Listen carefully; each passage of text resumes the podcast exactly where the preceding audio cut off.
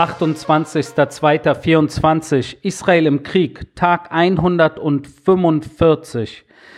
Und auch nach fast fünf Monaten Krieg äh, wird nach wie vor aus dem Gazastreifen mit Raketen auf Israel geschossen. Und zwar auch gestern Nacht auf die Stadt Ashkelon, äh, die größte Stadt Israels äh, um den Gazastreifen herum, nördlich vom Gazastreifen am Mittelmeer war gestern Ziel der palästinensischen Terroristen. Äh, natürlich wurde direkt auf den Ursprungsort des Feuers äh, reagiert. Äh, doch es ist wirklich beachtlich, äh, inwieweit die Terroristen sich dort im Gazastreifen, was ja eigentlich als sehr relativ überschaubarer Ort äh, wahrgenommen wird, äh, wie viele Locations sie sich dort irgendwie äh, zurechtgebuddelt haben und zurechtgestellt haben, äh, wo sie natürlich ihre Terrortunnel und ihre Raketenabschussrampen äh, und ihre äh, Bataillone platziert haben in zivilen Infrastrukturen und das vom Norden bis zum Süden des Gazastreifens.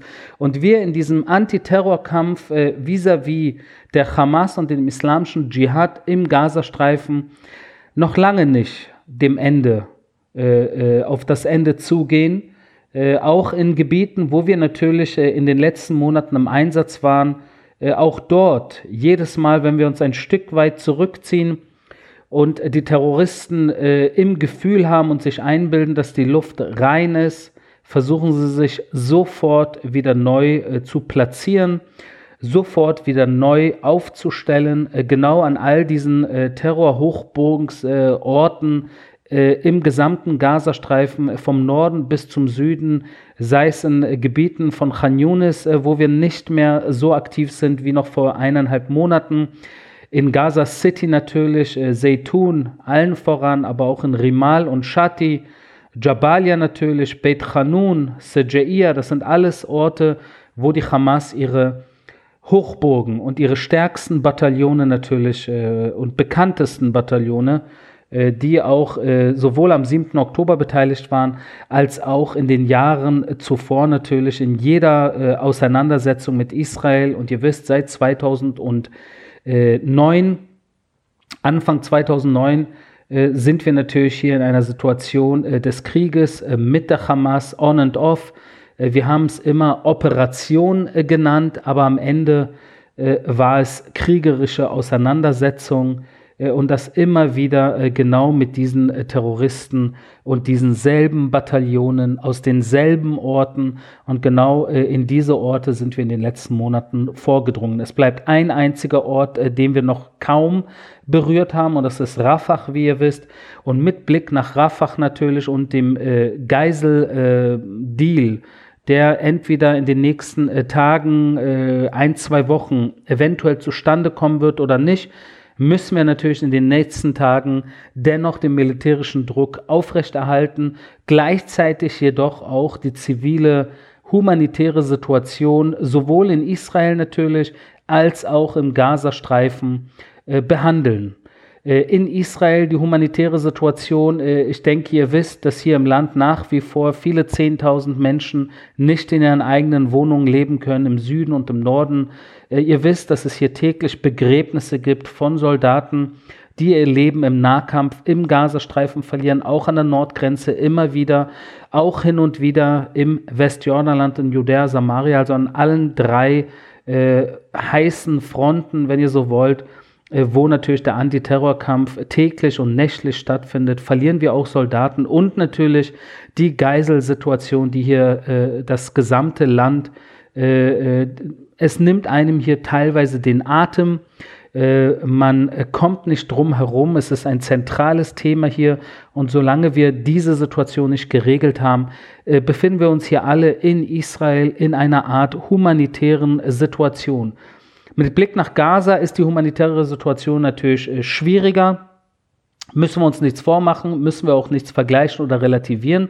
Äh, doch ganz klar äh, feststehen tut, wer schuld an der humanitären Situation im Gazastreifen ist.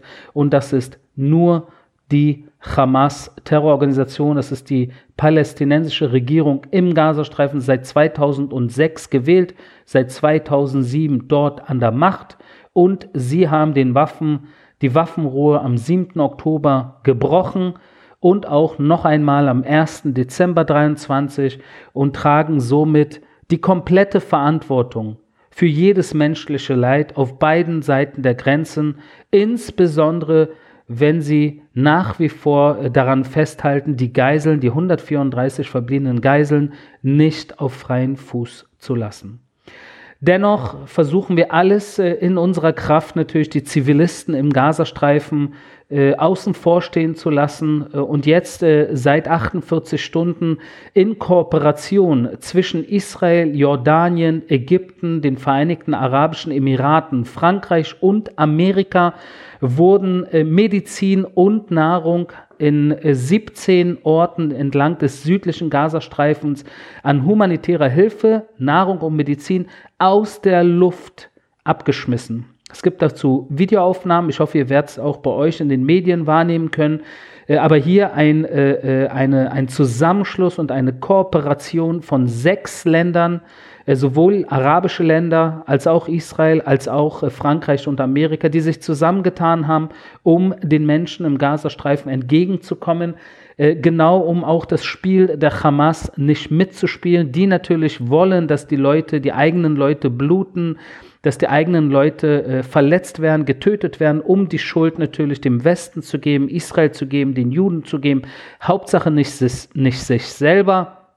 Und deshalb diese, diese Luftversorgung eine, natürlich äh, eine äußerst äh, positive äh, Angelegenheit ist, wo ganz vorne natürlich auch die Jordanier involviert sind, die auch in Khan Yunis ein jordanisches Feldlazarett, also ein Feldkrankenhaus aufgebaut haben, ein relativ großes auch, und unterstützen somit auch verwundete Palästinenser im Gazastreifen, äh die äh, aus welchen Gründen auch immer dort äh, verwundet wurden äh, und medizinische Versorgung benötigen. Im Gazastreifen, wo natürlich mittlerweile nicht jedes Krankenhaus funktionsfähig ist, äh, so wie es vor dem 7. Oktober war. Und auch das wisst ihr natürlich mittlerweile alle, die diesem Podcast aufmerksam äh, äh, folgen, äh, muss ich jetzt nicht weiter drauf eingehen, aber es gibt das jordanische Feldkrankenhaus, das Feldlazarett, äh, wo die Jordanier natürlich insbesondere mit ihren eigenen Flugzeugen, genauso wie eigene Flugzeuge auch äh, von anderen Staaten, äh, den Ägyptern, äh, den Amerikanern, äh, Franzosen,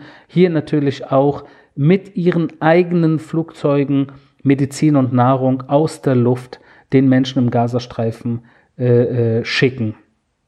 Mit Blick Richtung Libanon haben wir heute erneuten Beschuss gehabt auf Israel. Allein in den Morgenstunden schon äh, zehn Raketen circa auf Israel. Äh, daraufhin hat die israelische Armee natürlich auch reagiert, hat äh, Waffenlager und Terrorinfrastruktur in der Stadt Ramia angegriffen, auch ein Ort, in dem die Hisbollah sehr stark natürlich äh, äh, ähm, vor Ort ist und den, den Ort Ramia natürlich komplett auch für sich äh, infiltriert hat und äh, missbraucht. Auch vergangene Nacht gab es Angriffe äh, der israelischen äh, Luftwaffe auf äh, Waffenproduktionsstätten in Khirbet Selm.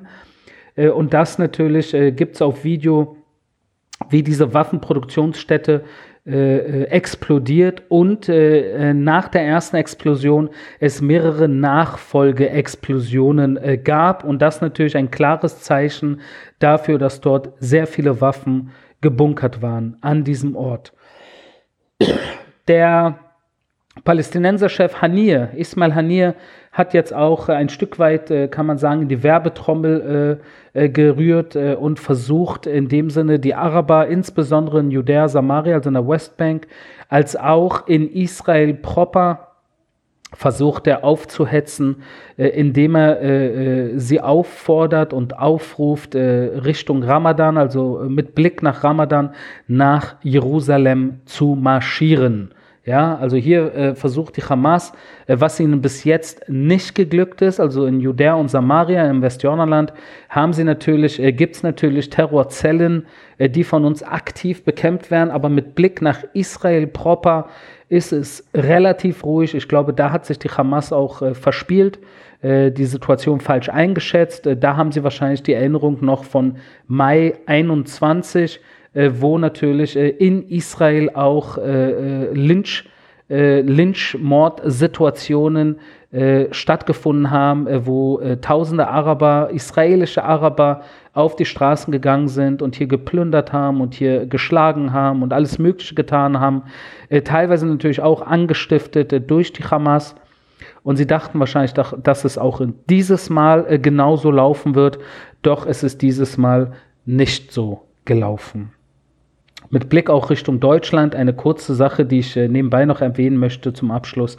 Die deutsche Fregatte Hessen, äh, die äh, äh, im Roten Meer, äh, Bab el-Mandab, äh, Richtung Indisches Ozean, also alles, was in dem Bereich um den Jemen herum unterwegs ist, auch als Teil der Koalition gegen die jemenitischen Houthi-Terroristen, hat zum ersten Mal, wenn ich mich nicht täusche, zwei Houthi-Drohnen abgeschossen und ist somit auch aktiver Teilnehmer im Antiterrorkampf äh, gegen die Houthis und gegen die Houthis heißt auch gegen die Islamische Republik Iran und gegen die Islamische Republik Iran heißt im Endeffekt auch gegen Hamas, Islamischer Dschihad und Hisbollah.